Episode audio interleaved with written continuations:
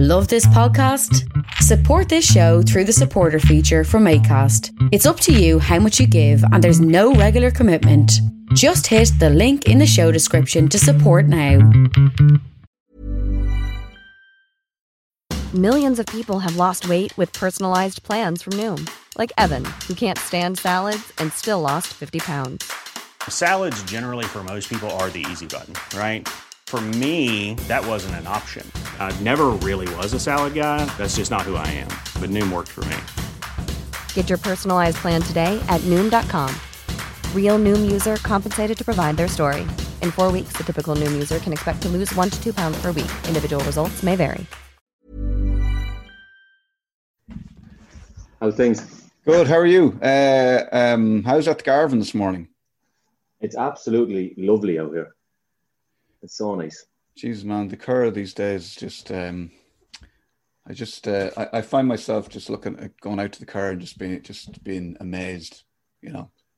I know. I, to be honest, I find it mad. Like for years, like growing up here, the Curragh was just the Curragh. Do you know what I mean? Like it's just what's so good about the Curragh. But when you've nowhere else to go and you actually get to go walk around it, you actually appreciate it a lot more. It's it's lovely. Yeah, Especially yeah. When the sun is out, I think it just makes everything nicer. I, I think the Curragh wasn't even in, uh, on my wasn't even part of my life. It was just that bit of grass out there, out the road you know. yeah. it's now, now, now it's like, oh my god, the Curragh, I love you. I'll sit sit on a bit of a hill and just stare out at the at the green. Uh, I'm going to just turn off my camera just so we get good. Uh, yeah, I can do the same. yeah, just just to make sure the, the audio is good, if that's all right. Yeah. Stop the video. It's the Keith Walsh Podcast. It's essential like your breakfast.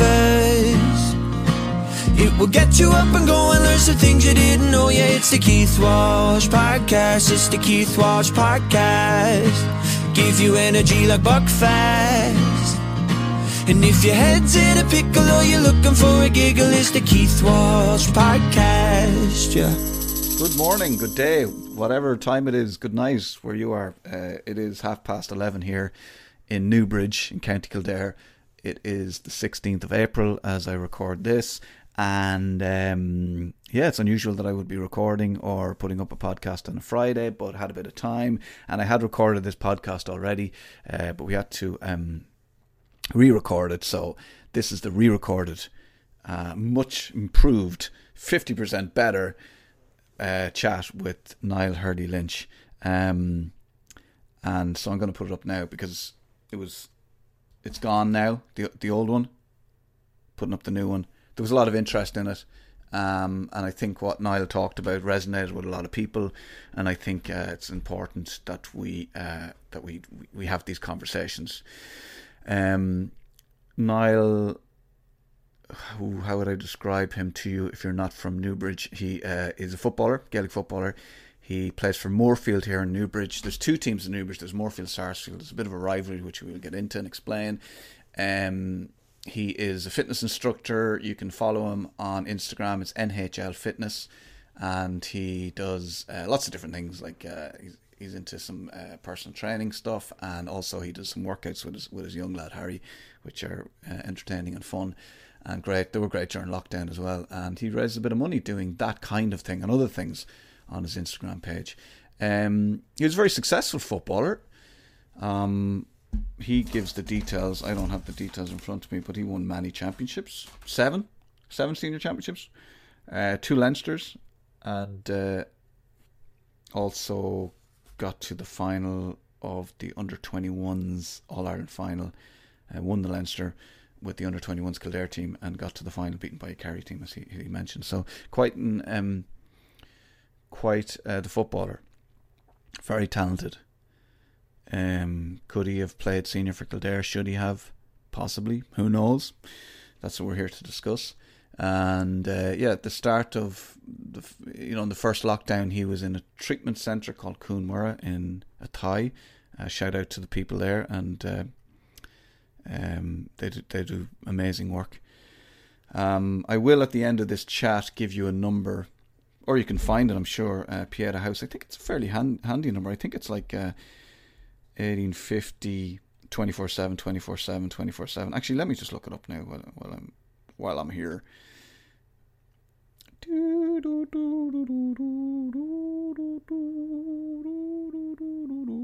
Accept all. Excuse me now. Uh, call free. So if you just go, if you just Google Pieta House, it comes up, and you can actually just press a button. It says call free. It's 1800 24 7 24 7, and that's for Pieta House. Uh, if you if you're thinking if there's stuff going on and you don't know who to talk to, and you want to talk to someone straight away, talk to them. Uh, you can contact me as well. You can email me. Um, my email is keithwalshpod at gmail.com and I can we can have a chat and I can pass you on a, name of or a number of somebody. If you don't quite need Pieta House, but you just want to talk to somebody like a regular like a therapist and you know get some regular chats going uh, do get do get in touch. Anyway that's enough banter from me. Um, without further ado let's crack on with episode I think it was episode 20, 93 or 92 uh, I'll have to find out. It, it, doesn't matter. My guest is Niall Hurley Lynch um, and thanks to Niall for being so honest enjoy um, I I must I knew I was going to be chatting to you today, so uh, it, for the first time in a while, I took out all my home gym equipment. So I have these like can't even I don't even know what they're called. You know the ones this are the suspension straps or whatever. You t- you you hang them. Oh over, yeah, hang yeah. them over the door, and then you do your like your whatever your pull ups and your press ups or your suspension squats or whatever. Um, actually quite handy. Yeah, they're very handy. But I had I had them down the shed, and then I took them up, and I've been I've been dabbling in a sort of a you know a quick twenty minute workout in the morning. So I've got a big uh, twenty kg. Uh, what do you I don't even know what they're called. The disc weights. What are they called for your barbells? Uh, oh, the plates. A plate. Yeah, I've got a twenty kg plate, so I'm doing like uh, ground to overheads, yeah. and uh, a few uh, a few suspension squats and what else have I got? I've got a kettlebell there as well. So I'm, I'm doing some, uh, I don't know what the hell I'm doing with the kettlebells. Yeah. Anyway, you must have been on my, I must have been feeling guilty now. well, for me, a personal trainer, um, obviously gym's closed and I'm not working over gym at the moment. All I have is a kettlebell. So I have manipulated that kettlebell every way possible since January. Yeah, you found new you found new ways of using the kettlebell you didn't know existed. Exactly. Yeah, just trying to be creative to keep me going. You got to be. That's the way to do it. Um, this is uh, historical because obviously you're. We should tell people uh, we're both from Newbridge. We're we're both kind of living quite close to each other. We don't. We don't. I mean, we don't. We've never met, Niall, have we? Um, no, like not like we. I would have been in industrial fitness a few times. So ah, okay but we've never stood and have a conversation. But no, I don't think we have. Well, I feel like I would have said hello to you then. Oh, we probably had have said probably said hello um, when we were trying not to die doing the workouts. But um, yeah, like I don't remember us ever having a proper conversation or being introduced to. But I think it's funny because if you're, I mean, your face is familiar, and I was just thinking well, maybe that's just the football, and then and now that you say it, I'm like, oh, okay. Maybe that's who you are. Ah, have you now? I was the ignorant guy who just came in, well, got it done, and got out of there. I uh, I got a message from a lad. Um, this will tell you now. Uh, about six, seven, eight months ago, and he just messaged me out of the blue. it was funny because he was like, "I just wanted to message you because I used to go to the gym with you in industrial fitness, and I thought you were a prick." I thought you were just an ignorant prick. And I don't know what, how he found out that I wasn't, but he was like, I've since discovered you're not. So I just want to apologize. And uh, you're a sound lad. And I was like, all right, thanks very much. But, but you know yourself, if you're in the gym, you're just kind of like, you're, you're not, not that you're not there to make friends, but you're kind of like, I'm generally dreading what's about to happen. Oh, especially with those kind of classes as well. It's, you just don't know what's coming. So you just want to get it done. So, yeah. And I wouldn't be great now because it's funny you say that. I've actually been in a couple of situations that it would have been, say, after parties or something like that, and I wouldn't have been mixing, say, with the GA crowd. Do You know, it'd just be people from Newbridge that, and I get the same thing. I always thought you were an absolute arsehole. I was like, sorry? yeah, yeah, I just presumed you were an arsehole. You know, you thought you walk around the town and you wouldn't really be talking to too many people. I'm like, I have things to do, you know, I'm not going to stop and talk to you know what I mean? Like you wouldn't know these people, but it's just kind of they just build up this persona or this idea of you. And I've gotten that a few times. Like, yeah, I just thought you were an arsehole. I was like, well, thanks, I'm not. But Yeah. okay. It's funny to get a message out of nowhere. I thought I always thought you were. Um, and I think I think uh, a lot of it comes. I would be. I. I. And I'd say you're the same. Like, and this will probably sound mad to people, but I would say I'm a bit of an introvert. I wa- I was a bit of an introvert and and quite shy, and I wouldn't presume that people would know who I was. So I would kind of like keep the head down, or I wouldn't, you know. I wouldn't necessarily be saying hello to people or making eye contact or whatever, you know. Uh, I, I'd imagine you're you're the same, Niall, are you? it's actually funny, and people probably don't realize it. Like a lot of the time, say, even in the Whitewater or walking through Newbridge or in Tesco's, if I see someone that I know and I know they're going to want to conversate, and it's not me being rude, it's that introvert. I'll kind of take a different aisle or go a different route, you know. Mm. And it's just that kind of that initial kind of, oh, I, I- I don't want to have this guy, I don't want to have a conversation, and they probably don't even know me. They probably don't even want to stop and have a chat. It's just. it's whatever. It's what Yeah. I, I I think I'm this I used to be the same. I'm a lot different now since uh I since I started going to therapy and uh, all that kind of stuff. I'm a lot more I find I'm a lot less worried about what that conversation might be or you know, I'm a lot less guarded or nervous or um you know because a lot of the time for me it was always like oh what if i say the wrong thing or what if they think i'm a dickhead or what if they don't want to talk to me you know and, and it's all these things going on in your head uh, this this mad fucking constant conversation in your head, which just is insane. Yeah, that's like it's the same. Like I, I go to counselling every week as well, and my head has just slowed down an enormous amount. Like you said, those mad conversations. Like it got to a point in my I, I wouldn't have wished my head on my worst enemy because it's like a, this story. I remember someone telling me this story where you're you think you're going to go in and ask your your say your neighbor for a loan at lawnmower, but in your head he, he's busy or he's using it, or you go in and he asks you for it, you get into a row, and then you knock on his door, and before you know it, you just have to fuck off and walk off because you're after having five conversations. yeah. yeah, yeah. I've had rows with people in my head and fallen out with them and ne- never even met them. oh, I'm, ter- I'm terrible for it. yeah, I need a lawnmower, but I'm not going into that prick to ask for because he'll just think I'm, you know, I'm useless for not having a lawnmower. And you know, um, co- can we? We should start at the start, and I, I want to ask you about your. Uh, let's start with the football first of all, because if anybody knows you, um, and a lot of people listening to this won't know you, but uh, people from Newbridge around this area, Kildare, will know you as a footballer first and foremost. Can you tell me about your, uh, just to get it out of the way, uh, like a- accolades, things you've won, achievements in the in, in, in football, and, and, Uh, and I just want to give give people a little bit of a picture. Because Um, you, so you played with Moorfield. How? yeah, so I've been, I've been with Moorfield my whole life and would have had an okay kind of underage, but I, I suppose I came into Moorfield when a lot of the older lads, um, Philly Wolf, Paddy Murray, Rolly Sweeney, had kind of changed changed the whole mindset of Moorfield. Now, look, there's a lot of work went on in underage, and there's a lot of great people in Moorfield, but they were kind of would have been the, the, the players, say, say from 2000, that just changed the mindset of Moorfield. Like Sarsfield would have been the main team in Newbridge and Kildare. Um, we would have been their poor neighbours for a We, long we, time. we should say at this point we're rivals. I'm Sarsfield, Niall is Moorfield. Carry on, Niall. Yeah. so um, I, I kind of come onto the scene, the senior scene in 2005, and I won my first championship in 2006. Uh, I've won seven senior championships since then, and we've won two Leinster clubs um, at senior level. Um, I would have won a, a Leinster under 21 with Kildare as well.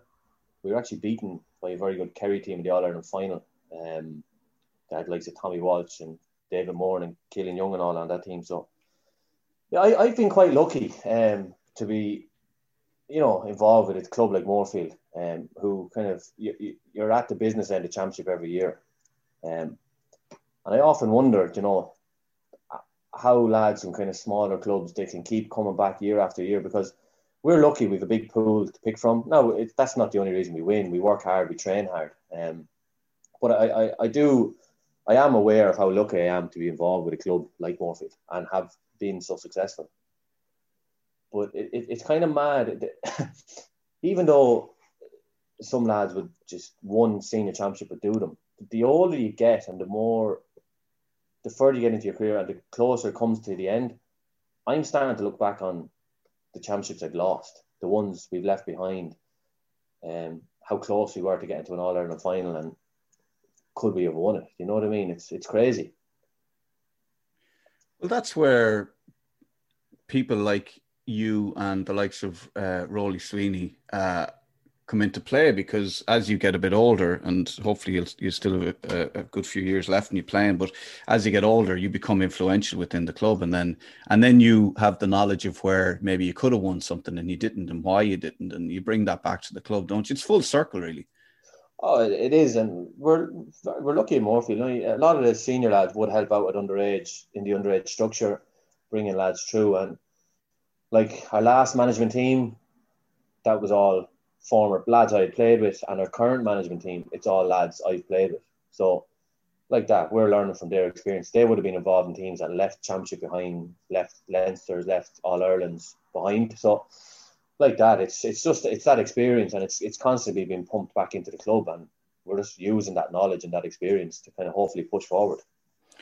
Um, and I just want to mention uh, Ronan Sweeney once more because I, I, I, can only imagine what he's like as a trainer uh, on the pitch and as a player. Because I once found myself, do you know the way you go into industrial fitness and you might be paired up with somebody?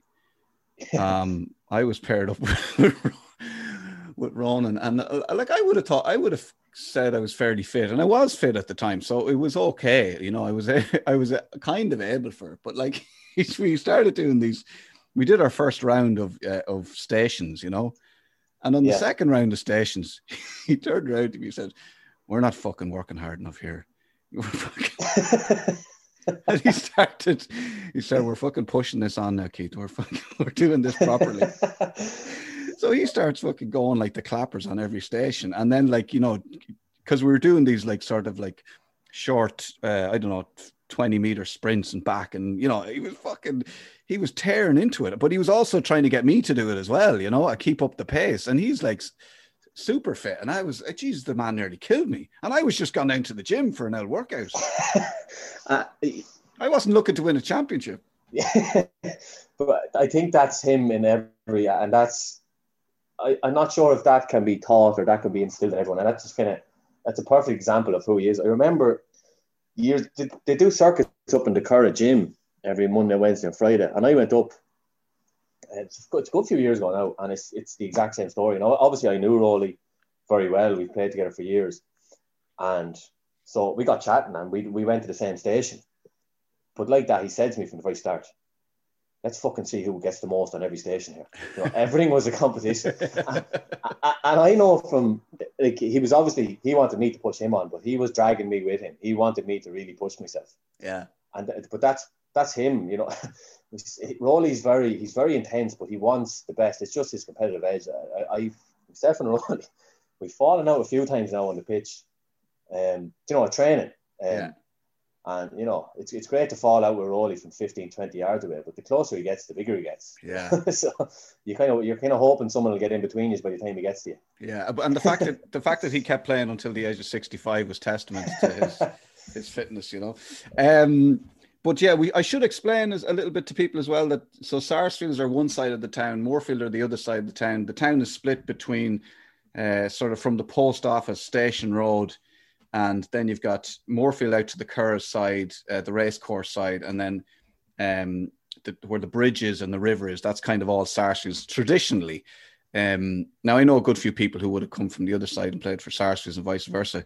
Um, but so so if if the two teams are in the is a great great rivalry and it can be a bit hairy at, at, times but when, when the two teams are in the championship final together the flags go up all over the town Sarsfields are green and white Moorefield are green and white so it's just green and white. Uh, the two rivals the same colours. Now Sarsfields have a sash, so you can distinguish the flag, uh, and Moorefield are just the, the, the regular green and white. But uh, but there was um, there was one year, uh, and I was playing hurling with Sarsfields at the time, and I remember being at training, and we were doing laps, and I remember coming around and running past the selectors and running through their cloud of cigar smoke on my on my sixth lap, nearly dying. Uh, and they said, uh, and I just overheard them talking about uh, that there, somebody had put Moorefield flags on the bridge, which is the like the bridge is Sarsfield. Someone put the Moorefield flags up one year, and I remember them saying, "All in all earnesty, in all earnest, honesty and earnest is two words. I put them together, earnesty. Um, they said uh, said there'll be a body in there'll be a body in the river over this, and they were dead serious. That's that's yeah. that's the way the rivalry is. Yeah, the. It's it's it's it's passionate. It's and it's through every age group. Um, I think it's a bit stronger in the older generations, but it, it's very strong, and there's no point in denying it. I, I remember, I remember the whole flag saga. Um, flags ended up in the river. yeah, uh, yeah, I remember that. Now I know Moorfield's argument was the the Moorfield kids are in the schools down there because the majority of the schools are down that end of town. Yeah, but look, I can understand both sides of the coin. Um, it, it shouldn't be a massive deal, but it's it's that tribal, and it means that much to people that it's like no one wants to give an inch. You know, so our flags being down there, they'd see that as a sign of weakness. So we're not we're not giving up our territory. you know what I mean? Yeah. Uh, and that's how serious it is. Um, and as soon as you get onto the pitch, there's, there's no love lost, no matter how close you are to someone. It's just it's hell for leather, and you're winning at all costs. But you know, like you went, you would have gone to school with the Sarsus lads. Like so, when you're playing either in the league or the championship or the semis or the final, like it's like you'd know a lot of the guys you're coming up against your marking, wouldn't you? Oh yeah, like you'd be close friends with them. You'd be drink like I lived with two. I lived with Ray Cahill and Matty Byrne for a year. And um, there was two Moorfield and two Sarsies lads in the house. Um, so you'd be close to them. You know, I grew up very close with Chalky White and John Geraghty and a few lads like that. So, but look, those lads have hit me. I've hit them um, on the pitch, and it's just part and parcel of you know yourself. You've played hurling against Moorfield, and I'm sure you know those lads. But no, I think that the hurling. I've watched a few hurling games. They can be a bit more vicious, especially at junior level or intermediate level. But Christ, yeah. um, it's just. But I, think it's good. I think these days we might not all, not everyone will get on, but you're going to get that in every town. But you can have a drink after a game and you can have a laugh and joke about it. But once you're on the pitch, there's no there's no friendships really. Yeah, I do remember playing my first time because I was a blow in. I come from Westmeath originally. I moved here when I was about 15, 16, and and I didn't play with Saracens at all. I, I, didn't really play football. I always played hurling as a young lad, and there was no hurling in Newbridge when I arrived. But then eventually they started up a team, and I was kind of late twenties, thirties, early thirties, and I, and I and I joined up with Saracens.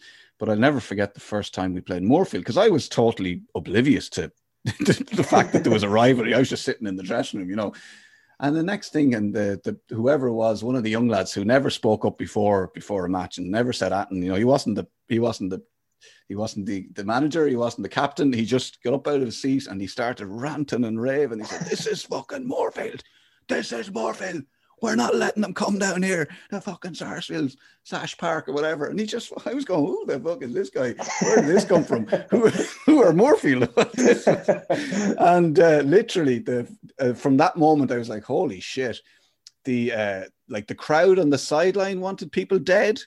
Uh, like I'd say if someone snapped their hurl in half and stabbed someone, it wouldn't have been enough for them. Uh, you know, it was just I was like, what the hell is going on? It was a cauldron. It was like it was I was I felt like I was playing in El, El Clasico. Yeah, and it's like it, it doesn't matter if it's a league game, a preseason cup game. there'll always be a massive crowd, and it yeah. always, no matter if one team is winning by ten to fifteen points, it's intense until the very last second. Yeah. Yeah. It's just it's madness. it's mad. It is. It's murder ball, literally. Yeah. um, but uh, and that's and that's that's the Sarsfields Moorfield uh, rivalry. But you did you always play with Moorfield? Do, do, you have a, do, you have a, do you have a secret you want to reveal here? Yeah, I suppose I get it out there. Yeah, I, um, I would have been in primary school with a guy called Frank Delaney, um, and I've been up in I've been up in Moorfield since I was three or four. Um, but yeah, for me and Frank were very close friends, and we hung out nearly every day after school. And he was Sarsfields, and um, he'd be related to the Nolans, who are big Sarsfields family. Of course, um, yeah. His mom's in Nolan, so he dragged me to Sarsfields. Um, it was actually, I actually think I can picture back. It was '94 because I got a plaque. They used to do Player of the Month or something, and I, I was there for a month, and I got Player of the Month, and uh, I, I was dragged back to Moorfield. fairly quick. right. Which which which are notions. Yeah. Um, so tell me, are you are you Newbridge then? Like, are you born, bred, and buttered Newbridge? yeah. So I'd be. Uh, uh, um, my dad is Dublin. Um, and all, that- all that side of the family are Dublin. So I, I was two when we moved back to Newbridge, but my mum would be Park Murrah. Her whole family, she was born and bred in Newbridge. Um, so I've, uh, I, I, I'm, I'm a Newbridge man. You know, I wouldn't be a dub. I wouldn't class myself as a dub. And uh, do you um, do you remember football? Do you remember becoming uh, an important? Like obviously, when you're young lad, you're just going along with what your friends are doing or whatever. Do you remember a time where football started? You start realizing you were good at it, or it became an important part of your life? Um, yeah, so like I always played football, you know, from like, and that's what my mom said. I was playing with footballs before I could walk. That's all I wanted to do. But out on the green, kind of where I lived, there was there was three guys kind of the same age as me right across the road, one house after another, and all we did after school was play football. Um, and I was obviously training with Moorfield and stuff like that from a young age. But I kind of when I the community games is the first thing that comes back to me. Um, I would have been seven or eight, and I was playing with the under tens, and I just kind of progressed, and I would have always been one of the strong players, um, and it just kind of stemmed from there. And my dad would have been fairly influential, but maybe a bit over the top. You know, it would have been a lot of focus on how good I was or how good I was going to be, and I had to, I had to be the reason the team won. So it would have played a big part of my life from a very young age. Um, and I would have been quite one of the stronger kids at my own age group. But I suppose my dad kind of drove it on. Um, for me to be, you know, it was always driven into me that, you know, practice, practice, you're going to be the best. Um, so it's, it's always been there. And did you did you uh, uh, like do you remember at the time? Because I know my own young lad. Like if if I uh, I was training his soccer team, and we used to have a lot of rows about about, about training or matches or and I was probably just, I mean not, when I say probably it was I'd say it was all down to me. I like I stepped away from it because I thought this. I, he doesn't. This kid does not need me training. and I just can't handle my emotions here. Yeah. Um, was it welcome or was it a problem? Um, it was welcome. Um, I suppose constantly being told I was great probably made me feel good. Um, Mm. Constantly being told I was the best, and it was probably to my detriment, really, um, as the years went on. Um, because you're not always going to be the best. You're not always going to play the best, and you can't always be the reason the team wins. Um, but I suppose I always wanted to be. So if, if at the time I probably enjoyed it, but um, after like my my mum and my dad separated. Um, my dad moved back to Dublin, and he, he actually lives in Kerry now. So obviously, he wasn't as involved or as influential in my football as as I started to go into my teenage years. So it's kind of it was it was welcomed at the time, but it probably was unhealthy. Um, and it's interesting. I actually involved. I'm involved with my son's team. Um, they're only the under sixes. More, I just I, I brought him up when he was three or four when he started play school, and I, I kind of because you know yourself when you play with a football and you're on the sideline, everyone's like all the other mentors, right? You're helping. So Yeah. I kind of I I stayed out I stayed out of it for as long as I could, um, because I just wanted him to go enjoy it. But I got involved, um, but he they were playing a blitz, you know, and there's no real rules at that age. It's just throw up a ball and make sure no one kills each other and Yeah. let them have as much fun. he scored a goal, and I'd be kind of known for celebrating, you know, on the county grounds, um, in front of the hill, whether there's three people or three hundred, and he ran around the pitch like a lunatic and ran over and jumped into my arms. And I remember the selector looking at it, he just, and our physio was there at the time, and they were just shaking their head like the apple doesn't fall far from the tree. oh, But that's brilliant, though. That's fucking, uh, you know, it, it's one thing about GA. Like we, we, you know, you always have to sort of almost contain yourself if you if you score, and uh, you know, I think that that sort of, um, you know, over the top jubilant should and uh, you know enjoyment should be encouraged. Um, and uh, so, do you think that? So, what was what were you like as a young lad then? As in, so outside of football, uh, um, do you think you're like was there when your parents split up did that affect you did you what was else was going on outside of football that was sort of uh, informing how you behaved yourself, or you know what you did, or you know um, how you behaved in school, or you know were you a good lad? Were you? Yeah, so like I, I to be honest with you, I would have been pretty good in school, um, but I didn't have to pay a lot of attention. So I could always be bold and be cheeky and you know get up to mischief and still do enough to get by. But I suppose being a footballer, even in primary school, it got me out of a lot of trouble and it kind of taught me kind of a, like you know to get myself out of trouble. But I, I, there would have been a lot going on. You know, my parents splitting up and eventually getting divorced. It, it, it that hit me hard. Now it hits it hits every kid in, in different ways. You know, I would I wasn't the first kid to go through it, but I suppose at the same time it happened. Um, I, I don't mind talking about this because I actually talked about this at a, at, at a meeting before. There's about 40 men and when I spoke about it, four other men stood up at the end of the meeting and said it happened to them. So I kind of find it's a, it's a good thing to talk about. Um, so at the time, my, my parents, they, they would have, it just wasn't a good marriage. You know what I mean? It's, look, it's no one's fault. These things happen. They, they, they would have fought a lot. But there was one period where they were, it got really bad. You know, there was a lot of fighting in the house. Um, and look, we were kept out of it. It was nothing got to do with us. It was just arguing. But at, at this time, I would have been sexually abused. Um, and at the time, I didn't really know what was going on. I knew it was wrong. Um, and it, it, would have been by someone who I trusted an awful lot. Um, and it, it, kind of it took away my trust in everyone. And I don't really trust it, it. It's mental. I try to force myself to trust people now, to my death, and it doesn't work. Um, we can talk about that later on or something maybe. Yeah. But um, I, like I said, I was abused, and it was in a house. I won't say where it was or who, who did it. Um, that's for a different kind of conversation because I know other people were affected. But in my head, I, I kept going to that house because there was other kids there or around the estate that hung out at the house, or, and I used to think by going there I could protect those kids. You know, I used to think calling for them and going out and playing would keep them safe, or if I was there, nothing else would happen. Um, mm. But uh, at the same time, like I said, my mom and dad, they eventually separated. And I remember it was, I'm, I'm almost sure as my dad said to me um, after, um, look, you don't have to worry about coming home from school or after school now. Um, mommy and daddy won't be fighting in the house anymore. You can feel safe coming home. And that hit me like a ton of bricks because I thought that the only reason they broke up is because I didn't want to come home and they were doing it so I could come home. And that killed me. And it's only something I spoke about last year uh, with my mom um, and my family. Um, and because of that, then I, I developed a lot of resentment, a lot of anger. And I thought I thought they all blamed me. I thought the whole family blamed me for it, and they didn't. But I suppose back then, and I suppose it's it's probably it's it's cultural thing maybe. Um, I just didn't know how to talk about it. And it's not that my mom and dad were closed off.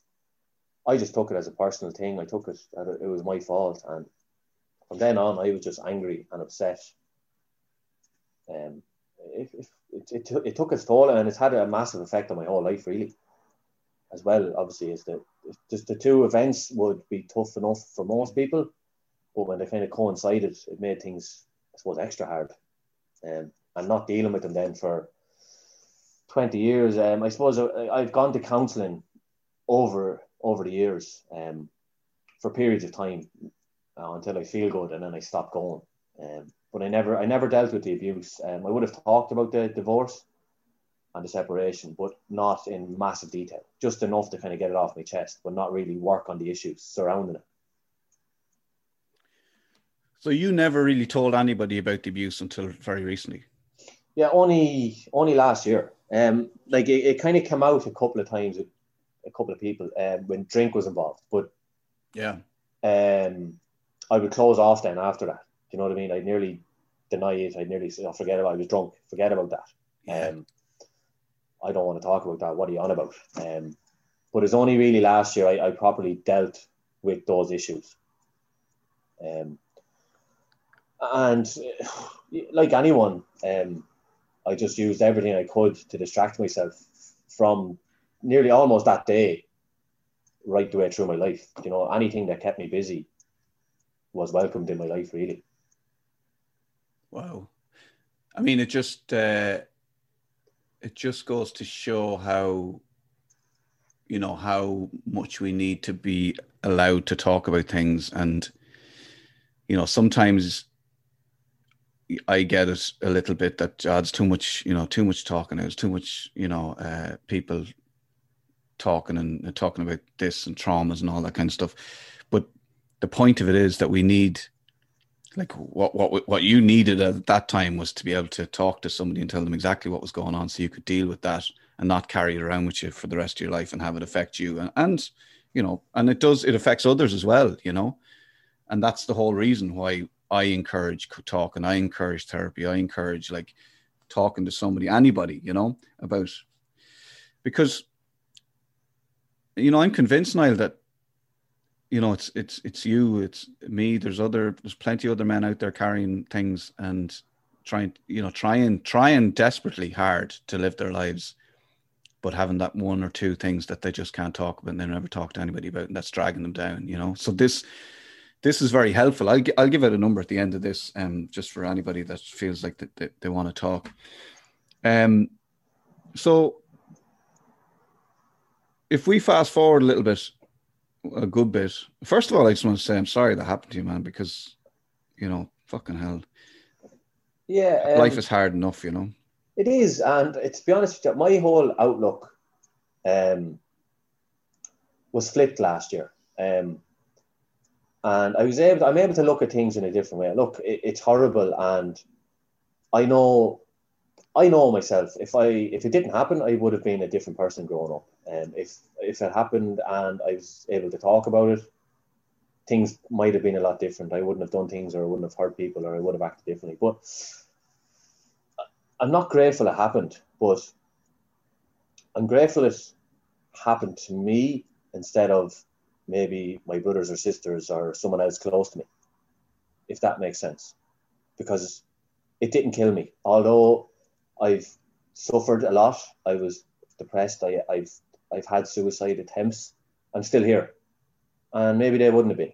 So I'm able to kind of flip it a little bit, you know, if that makes sense. I know it's probably some people are going to be like, what is he talking about? But it's nice to have a different outlook on life now. Yeah, and like what I always say is like like you know, unfortunately, life is hard and shit happens and bad things are going to happen to you. You can't avoid that. That's not what anyone's trying to do. Like, you're going to have stress, you're going to have anxiety, you're going to have sh- really shitty things happen to you. That's life. But the point is that we need to build in, we need to find tools to help us deal with these things, which includes talking, which includes things like exercise, meditate, whatever it is, whatever your whatever gets you through. And and I, I agree with you you know you you do have to sort of think a little bit like a you know a, someone who wasn't as strong might not have made it or might not have achieved the things you achieved while you were you know you, you could think jesus imagine what i could have done and i sometimes you know find myself thinking jesus imagine what i could have done if i didn't have to deal with that shit and but i but then i'm like wow imagine that i achieved all that as well yeah yeah um and that, and that's I was actually only I was only talking to a friend of mine, um, Glenn Collins, um, before we came on, um, and that's what he like. That's what he said. You know, like I would have had problems with kind of binge drinking and taking drugs and stuff like that. And he said, he said, think about what you've achieved, even with everything that's gone on. Do you know what I mean? And he, that's what he said. He goes, it's a good message for people out there, like you know, someone else who, might be struggling. Um, you, you still can achieve things. Just try to maybe get a little bit of help. You know. Totally. Can you tell me then? So, say for instance, you're going along, you're doing your best. Uh, was there? So, so, so you, you tell me you, you're in an All Ireland final with the under 21s. Uh, you're beaten by a good Kerry team. You're doing very well. You're on, you know, you're on the radar. Kildare wise, you know, you're you're probably heading for the senior team or whatever. You're probably playing senior for Moorefield at this point. You're already winning championships. Like, did something happen? Do you think that like there was there a moment where you just went, oh fuck this, I'm like, I'm not, I've been trying. Was there a moment where you just didn't do what you needed to do to step up? Um, yeah, like uh, football was everything to me. Um, football and sport was everything to me, and it was it was just a distraction. I loved it. I still love it. Um, but it was a massive distraction. You know what I mean? Like I, I was playing sport all day, every day. You know, you could be training in school, after school, then going to club or county training, and everything was going to plan in my head. You know, 2005, I was only 16, going on 17, and I was called up to the Moorefield senior panel, just the extended panel. Um, the following year, I was still minor, 2006, and I was actually starting for the Moorefield senior team. So I was starting for Kildare minors, the Moorefield minor club captain, and starting for the Moorefield senior team. Like things couldn't have been going better. Um, and I was consumed. Everything I did, I was, it was based around football. Everything. Um, you know, I went can to. can I can I ask you now? Sorry, were you was there any drinking going on at this point? Um, like there would have been a bit of, say, I would have done underage drinking. I'm not going to lie about that. But when I got to that stage, especially when the Kildare Minors, um, 2006, I stopped drinking. Um, and I know I was only a minor, like, do you know what I mean? But there was no kind of underage drinking. Um, it was my leaving cert year. I didn't go on the leaving cert holiday. Um, I went to two debs. I didn't drink. Um, the derby around here, kind of when you get to that age, is it used to be massive. I didn't go. Um, I was falling out with friends because we had had minor training or matches coming up, and they were going. And I was starting for the the Moorefield senior team, and we got to the county final that year, and I started the semi final. I actually played well enough, um, well I thought I did, and I was dropped. Um, and I remember Sauce Down, he pulled me aside the night before to say, look, we're going with X, Y, and Z. But it hit me like a ton of bricks. Um, and I didn't play, I didn't even come on in that game, but we won. Um, but I, I celebrated after the game on the pitch and I went up to the club, but I was kind of sitting around. I wasn't really getting involved. And the next day I just went up and went to college. I didn't I didn't bother going down to Neeson's. I didn't really celebrate. Um, and we got back. We went on our Leinster run. Then I came on um, in the quarter final. I think it could have been a replay down in Wexford, and I started the semi final. One of the lads got dropped. He was, I think he was in college and he was out drinking or something, and he got dropped. So I started the semi final. So things were starting to look up again. Um, and again, we got to the Leinster final um, an unbelievable day for the club. You know, we we won, um, we won the Leinster. We were only the second team in Kildare to ever do it, um, and it was massive for the club. But again, I, I got dropped for the final, and I didn't even get a game. And I took it personal, you know. And again, I went up. We had our after we had our celebrations after the game, and we went up to I think we went to the Standhouse Hotel. Um, it used to be there on the Curragh. Mm. We went there for a meal, and we went back to the club but I, I don't think I celebrated again on the Monday or Tuesday. And it was like, even though I was only a minor going up and Sauce had given me my first chance, you know, he, he had broken me into the team, he'd given me all this experience. I wanted to be on the pitch when we won. And I suppose it's natural enough, but I took it personally. It was like I felt I'd after giving it absolutely everything. I'd given up all that year. Um, my, my whole life, I thought, you know, it was all built to this point. But really, it was only the start of my career. But I saw it as I'd failed. And I think from then on, um, and really from that Christmas on, um, drink just, I, I think I, I just started partying and drinking. Now, it wasn't every day, but I, I used drink. It was like I had this fear of failure. Mm. So if I partied and if I drank, people would get the impression that I was the partier on the team and I didn't really care, but I still cared. But I had that scapegoat. So if I got dropped ever again, I was like, ah, sure, look, sure, I was out partying. Sure, who cares? You know what I mean? Football isn't the be all and end all.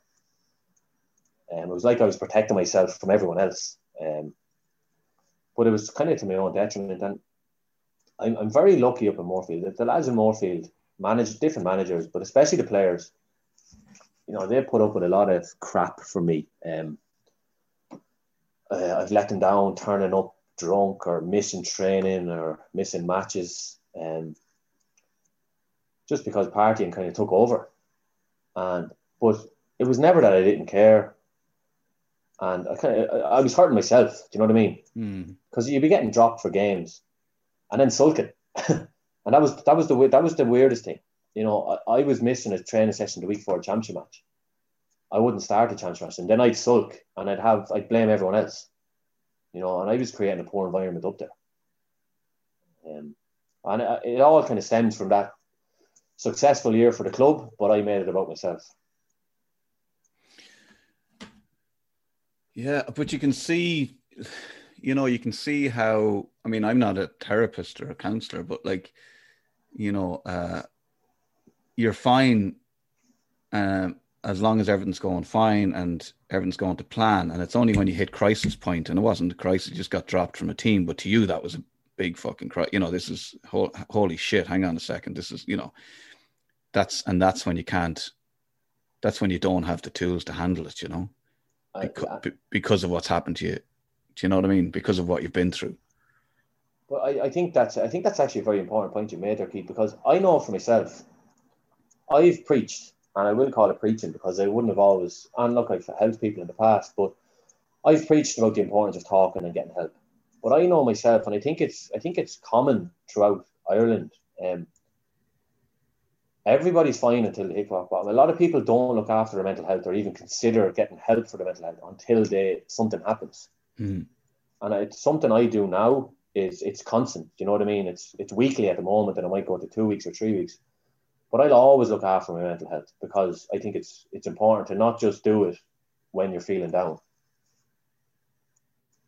Yeah, and I think that for other men, women listening to this, you might think, well, I, you know, I don't really need it, you know, but you should be selfish. You, you know, you need to be selfish and look after yourself because you start looking after yourself, you know, and I, and I, I can see it now that I'm looking after myself and I can see how I am a better husband. I can see how I'm a better father. I can see how I'm, you know, I even said, and this is me being brutally honest, like I said to my wife, who's, who is brilliant, like, and like but I kind of I don't know what it was the other day, and I said uh, and I said to her, "Do you know what I used to think? I think in the past I used to react to that, and I think that gave you anxiety around that, you know. And I was like apologizing to her, said I, I think I was a bit of a dick about those kind of things, and that gave you anxiety, and that's why you're stressed now. And you know, and you're only you're only looking back at how badly you behaved, and and I'm only getting that because because of therapy, and I'm only getting that now because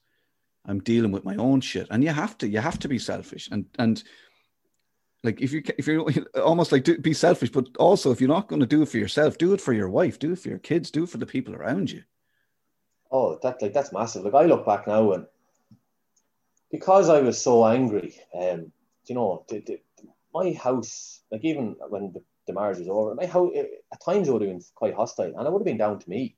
Um, so I would have caused anxiety in the house. Um, in like I've had a, a lot of relationships again because I use relationships as um, distractions, mm. you know, um, and I would have caused anxiety or stress in their lives because of how I acted and how selfish I was, and again with anger and acting out, and hundred percent, I couldn't agree with you more. Like I'm a much different person now. You know, I, I react much differently in situations. I'm much calmer. No, not always. You know, I can still lose the head. But um, I look now, I look at my son, and my son Harry, he's five, and I've always been there for him.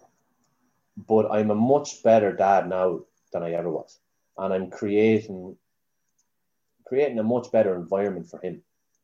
And he is so much like he was like there was never like he was never wanted for anything, but I can see it and others can see it how much happier he is now than say he would have been a year ago or two years ago. And he was always a happy kid, but he's just in a better environment when he, you know if that makes sense? Yeah.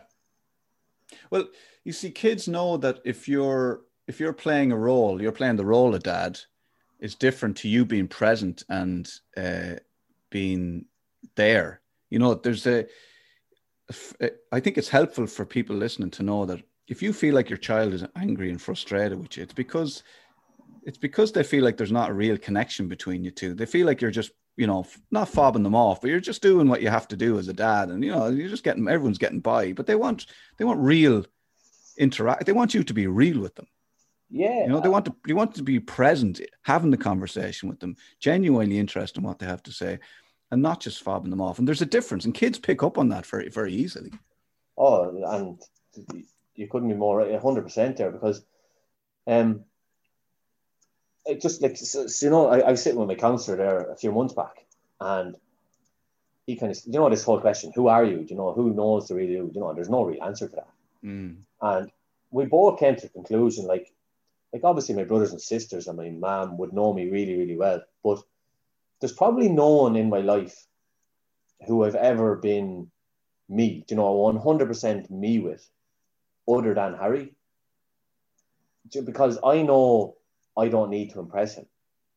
Just me being there for him is enough. And he kind of said, like, what, how is your behavior different when you're with Harry than someone else? And I'm just not afraid to be a big Egypt when I'm with Harry. You know what I mean? Yeah. Like I'm a big child, I'm a big messer, and when we're together and we're alone, we're having fun. We just act the absolute Egypt. You know, and I, I don't like. I'm not trying to impress him. I'm not trying to. There's no one looking through the window. You know, it's not for social media. It's just me and him being ourselves, and that's that's the important. That's it's it's so it's, so good for kids to see that. Do you know what I mean? That you, you're just there, you're present, and you're able to be yourself for them. Yeah, and also there's like you know like you, you could probably an amateur psychologist might say that you've probably been suppressing that side of you uh, as the messer and the you know the do you know what I mean in a way like and and because I, I would be a bit like that and I, I thought that the only way I could do that was if I had a few drinks and then I could just act the bollocks and yeah and um uh, and it's interesting now that I haven't drank in a year and nearly a year and a half and I I I like acting the bollocks, you know. Uh, you know, it's it's nothing to do with drink. It's just I like taking the piss and um, being a bit of a fucking idiot, and you know, it, like that's just who I am, and I'm not suppressing that anymore. And it's not to do with drinking. It's not to do with you know how other people expect me to behave. But that's that's you know that's the that's what you learn from going to a therapist, from talking, from all that kind of stuff. Hundred percent. Um. So so so you continue to play for Moorefield, and you know that's a, that's not a bad career. Um, but is it how long ago then did you end up? It was only recently, really, uh, in in in your lifetime, you know, in the in the scheme of things, that you ended up in the treatment center. So how- yeah, so um, so 2000, I would have been kind of advised. I got I did my cruciate in 2015, and when I went back up for the the just a checkup after. The advice the kind of the surgeon gave me would be, I don't have long left. You know, you should probably retire. Um, but I, I was I was eager to get back on the pitch, and Barry Keogh was the physio at the time, and we did everything we could. And I got back out, and I got back very quick actually. And 2017, 2018 um, were probably my best years personally and um, individually. But as for the club, it was massive. Um, we won the this the club the county championship and we went on and won the Leinster and then again 2018 we won the club championship again so my knee was in bits at the time um, I was in a was very bad and my hips were getting sore and I kind of went to a different surgeon and his advice was retire straight away but we were on such a good roll and I was kind of going well that I just kind of talked to the physio and Barry and said look whatever we need to do just to keep me going and in fairness to Ross Gavin, he was the manager at the time, he gave me a lot of leeway. Do you know what I mean? I was able to rest when I needed to rest, and you know I was kind of able to peak for when I needed to peak. Um, but we, we kept it the run going, and 2019, um, we were going for three in a row with Moorefield, and it was my third time involved with a Moorefield team that was going for three in a row. And for anyone around Kildare, it's not an easy thing to do. For any, any club, any county championship, but we were beaten by Sarsfields in the county final. And for me, I thought that was the end of the line, um, football wise. Um, after what the surgeon had told us, we were after losing. It was my third time losing a three in a row. Um, my knee was very, very bad. Um, so I kind of I walked off that pitch that day and I went out I shook the manager's hand, I shook the lad's hand, and I went out and I sat in my car and I just cried. And like that'd be normal enough, you know. People retire from club football every day, but for me, football was my whole identity at the time. I thought that's that's what people knew me as. That's when I went into Neeson's, our local. Um, when I got the pat on the back is because I was Moorefield. You know, I was a great lad, and that's all I'd known for twenty years. Um, was football, being known as the Moorefield lad who gets the goal here and there. Um, the kind of the lad who celebrates in front of the hill, and this was all just gone in an instant. Everything I had done, and I, it hit me like a ton of bricks, and I didn't really realize at the time, but I it was kind of the start of a downward spiral for me. Um, I kind of I started not started. I was I was drinking a bit more at the weekends or when I didn't have Harry, um, and I always would have drank. Um, but obviously, football gives you that slight bit of discipline, even mm. though I I had messed up at times, but it gave you more discipline and. Yeah, uh, just my behaviour when I was drinking changed, um, my mood changed, and it, it started to affect uh, all aspects of my life work, personal, um, Harry, it affected everything. And that was kind of from October. And in January, it all just came to a head. And it wasn't just the football, it was what happened as a child and not dealing with it. It was football, it was other issues and lots of other things. Um, you know, there was guilt from things I'd done my whole life. Um, and one weekend in particular, it all just came to a head. Um, you know, I had issues with seeing my son. Now, look, every kind of, not every, but a lot of mom and dads, when they break up, there's issues there about who gets them and when and things like that. And it's all sorted now and it's all very amicable. And Harry couldn't be happier. But obviously enough, because I had gone through it as a child, it took its toll on me. So there was all these things going on at the time, and just this weekend in particular, I suppose shit just hit the fan, and I went on a binge, um, drinking and taking drugs for three or four days, and the Monday morning, um, I just woke up, um, alone in the apartment I was living in at the time, and the apartment was just in bits. Um, and it was I was in such a dark place, and I remember I just I cried, I cried for hours, and I was at a point where it was either end it all or ask for help. It was like it was like my last, you know, you've gotten help before now, but if you don't get it now, you know, you're not going to get through this. And so I, I contacted a good friend of mine. Um, like I said, I was talking about Glenn Collins. Um, he'd been through his own thing, and he doesn't mind me talking about. He'd been through his own kind of issues, and I just said, "Look, Glenn, I'm in a bad place. I need help." And in fairness to Glenn, um, he got on to me, and he brought me to two meetings um, in Newbridge that week, and he got me into Cuan Mhuire, uh, Treatment Centre in the Because at the time, I just thought not night. This is you're only doing this because of drink and drugs. The only reason you're behaving like this is because you you when you drink you take drugs. Um, so it's, it's, it's about a four or five week waiting list to get in there. But because Glenn, in fairness, he made a few calls, he got me in within a week, and only for the fact I think I got in so quick. I think when the effects and the guilt and the shame of the hangover had worn off, I probably wouldn't have. I probably would have thought, you know what, I'm all right. I go see a counsellor every week and I'll be fine. But I sat down with my family. I explained to them what was going on, and it's it's, it's obviously it hurt them. Um, I I'll never forget. My brother dropped me down, and my mom and my sister stood at the door when I pulled away from the house, and I could see them crying. You know, um, and it, it broke my heart. But you know, I said to my brother on the way down, "How did how did it come to this? How did how did I end up here?" And he just he just saying to be very calm. He just kind of turned to me and he said, "Look, Niall, you need help, you ask for help, and you're getting help. What's the problem? And when it's put to you that simple, mm. do you know what I mean? That's all it was. Um, and going into Cuan Mhuire, I'd happily say for me, for my family, and for Harry, it's the best thing I've ever done. Um, and it's such an intense place. It's it's not an easy thing to do. It's a twelve week course, I suppose I'll call it.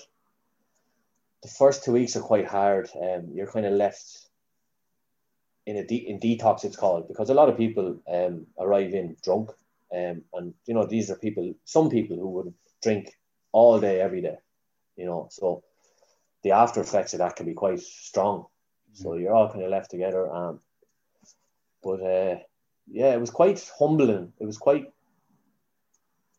yeah, it, it was very humbling. Um, seeing all the different people that come in, um, different age groups, different backgrounds. Because I suppose you know when you walk through, even if you look at Newbridge, there there's a there's a, very strong homeless aspect in Newbridge at the moment. To people who would suffer from drink and drug problems, and I'd look down on those people for years.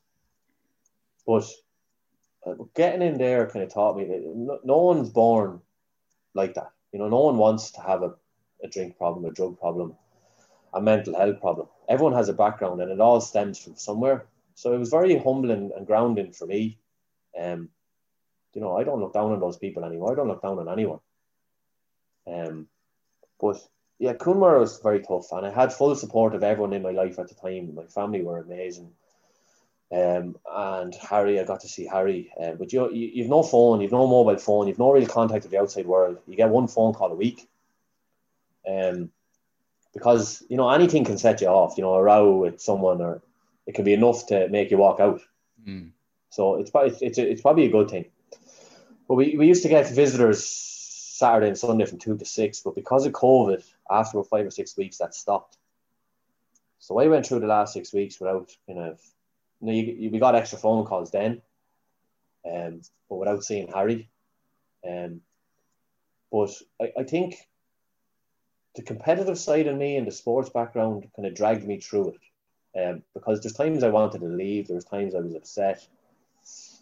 But I kind of knew once and for all, you know, after week three is when the week the work starts. And I knew, I, I just said, you know, like, this is it. You really need to sort your shit out and you need to leave everything down here. And I did. You know, I, I did a lot of work on myself down there. Um, and it is based a lot around drink and drugs, but for me, it was dealing with those issues from my childhood and everything that had happened up until that point that made me wanting to go in there was the key, you know. Yeah, I mean the the you know it's like you say like the drink and drugs are just that's just a self medication to help you to help you black out what's going in your head going on in your head and and uh, and it's you know to deal with the frustration of uh, of where you're at and it's you know, and it's the same for myself. I look at somebody now down the town, and I'm like, what, what, you know, I wonder what happened to you. That I, you know, you don't see the drink or the drugs anymore. You just see like this person. You go, geez, what, uh, how bad must it have been that you're in this situation? You know, um, what if somebody? Because I think I hope things are changing, and I mean, you're going to you're still playing football, and but maybe you'll get involved in, in, in management and the club and all that. And, and uh, like what difference, what, what, what way, what would you, have what would have helped you at that age? Say, for instance, you're at an age where, you know, Sauce has dropped you from the team. In your head, you're going, what's the fucking point? I've tried, you know, I've done everything I was asked to do here. I've been a good boy, you know, inverted commas. I've done, and that's the problem because you're, you know, you're trying to make sure you you if you you, you know and in your head how it works is you're like if i do x y and z then that's going to happen and then when it doesn't you're like well you know that's when everything just gets you know thrown out of the whatever the car i don't even know what i'm saying but uh so when you were dropped and that happened do you think that some something could have been done uh, if it's if someone had a word with you, what could have been said to you at that point to to change the trajectory of your life? You know.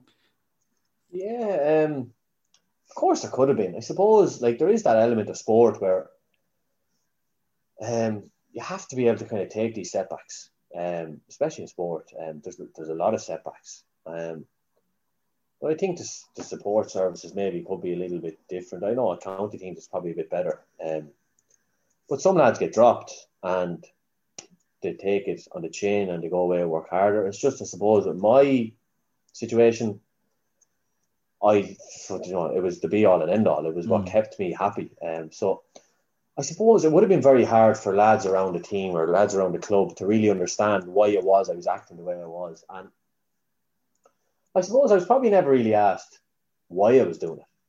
Now maybe you know a couple of lads might ring me after they hear this and say, on a minute, I fucking asked you. Um, yeah.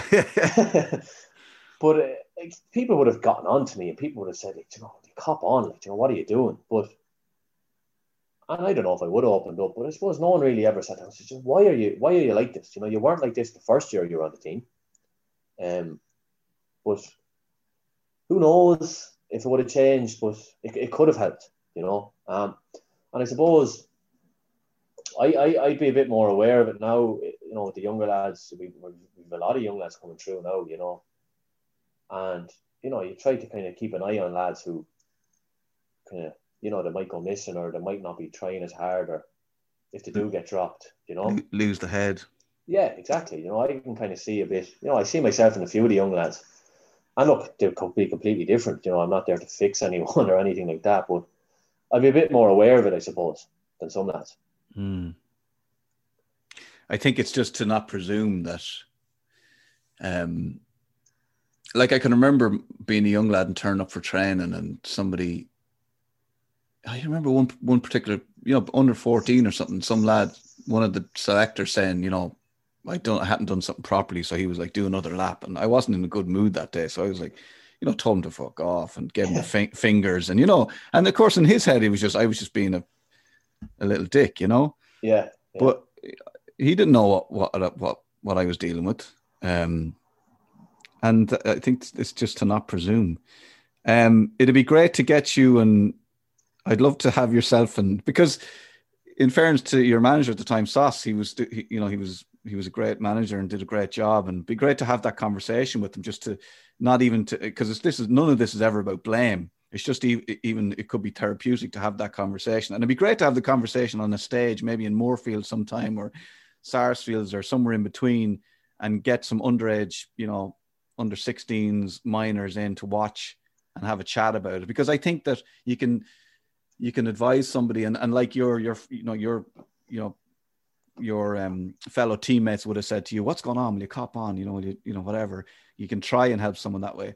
But I think for young lads to see somebody talking the way you have spoken now on this podcast, so honestly, I think that that would be massive, massively helpful. I'd love to like have that conversation. You know, ha- have a few of you up on, on the stage and, and talk about kind of that time. I think that would be helpful.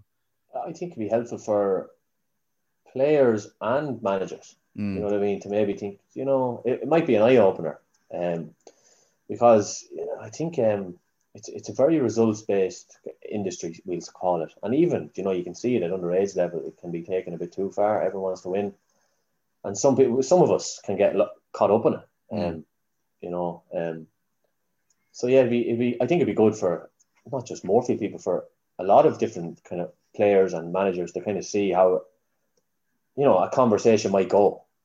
Do you know what I mean? Totally. I think, I, I, and I think even this would be helpful because it's, I think it's talking and people hearing, especially men talking about and being honest, like you were, you are just now, and you're being very honest. And uh, I really think that that that would help. You know, every generation, anybody listening to this. So, like, it's it's just it's testament to you, and um, you know, fair play to you. And it hasn't been easy. And I know you've had your ups and downs. And, uh, uh, but like, I mean, this is, you know, it's, it's, it's, you know, you're talking about being in Cuan Mhuire in during lockdown. So this is all quite recent and it's all quite new. So, um, yeah.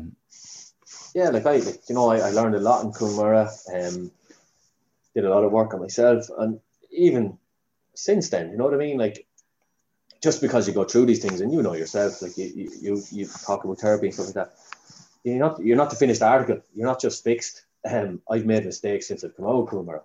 Um, so it's it's important, you know, for people to realize, you know, the, the help is out there to get help, but it, it, it's an ongoing process. You know, you don't just go for a few sessions. Well, depending on who you are, and you're not just fixed. You know, you're still going to make mistakes, but I think once you kind of clear your mind a little bit and once you're in a better place, you're able to deal with those mistakes or um, approach certain situations a lot differently and a lot better. And it just leads on to a better kind of mental health space because if you don't react, you know, if something happens and you don't react, then you're not just dealing with that situation, you have to deal with how you reacted as well.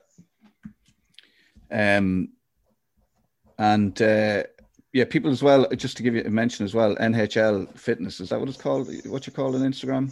Yeah, NHL Fitness. So obviously, I came out. I I, I studied fitness back in actually back in 2006 and 2007, and I kind of went away from it then um, because, you know, as I said, you know, I've been spiraled out of control, and I've been in and out of different jobs and different careers. Um, I, have been in the army. I went, then I became a qualified electrician. I'm back in the army now. Um, so but fitness is something I always loved, um, and it's kind of my way of, you know, helping myself. Um, but it's something I've been interested in, and I, I can help other people. And you know, through the page, we've kind of, we've done. I did a bit of work for. I did a few classes for kids in January and stuff like that, which was fun. Me and Harry were kind of the fitness instructors.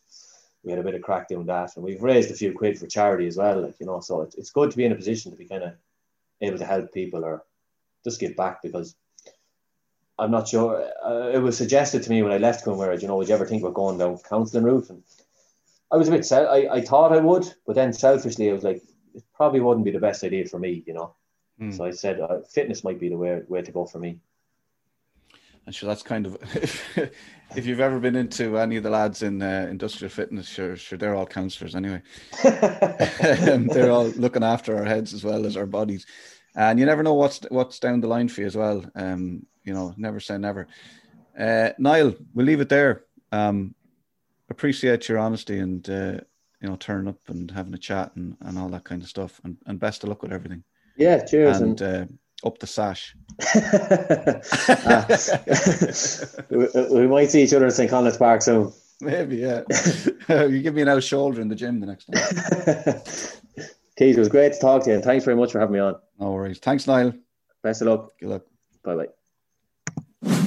There you go. That's uh, Niall Hurley Lynch. Thank you very much for chatting to me, Niall. I uh, really appreciate it. And someday we'll have that chat up in Moorefield or Sarsfields or at a neutral venue, maybe somewhere in between. Um, and we'll uh, we'll do that. We'll do that. We'll have that chat at some stage. But thank you very much for being so honest and open. Um, amazingly honest and open. Uh, I can't even get into all of the stuff that he, he talked about, and it's not easy. Not easy to do that. Not an easy thing to do, but it's important.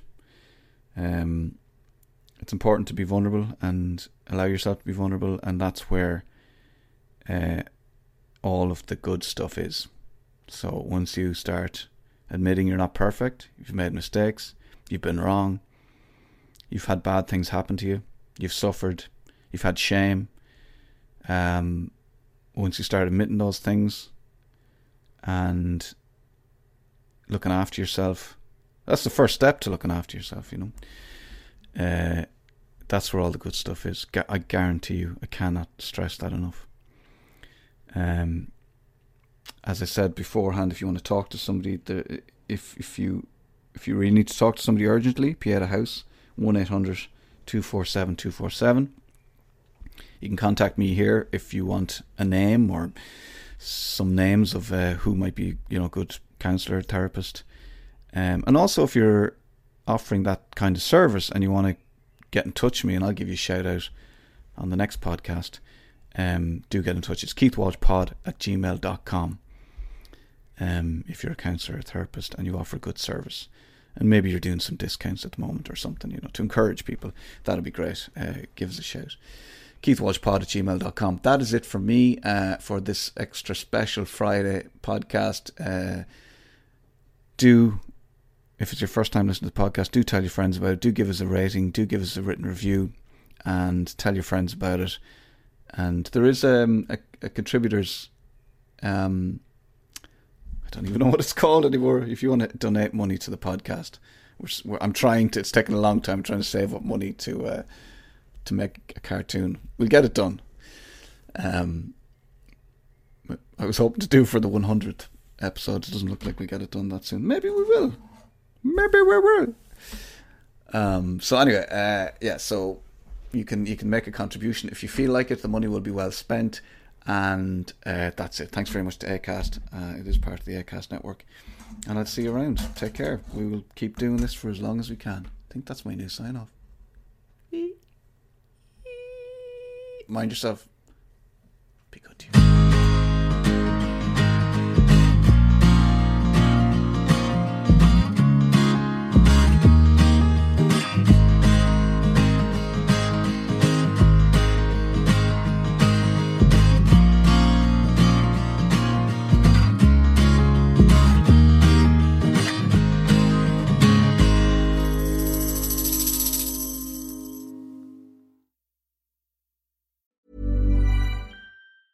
Planning for your next trip? Elevate your travel style with Quince. Quince has all the jet setting essentials you'll want for your next getaway, like European linen, premium luggage options, buttery soft Italian leather bags, and so much more. And is all priced at 50 to 80% less than similar brands. Plus, Quince only works with factories that use safe and ethical manufacturing practices. Pack your bags with high-quality essentials you'll be wearing for vacations to come with Quince. Go to quince.com/pack for free shipping and 365-day returns.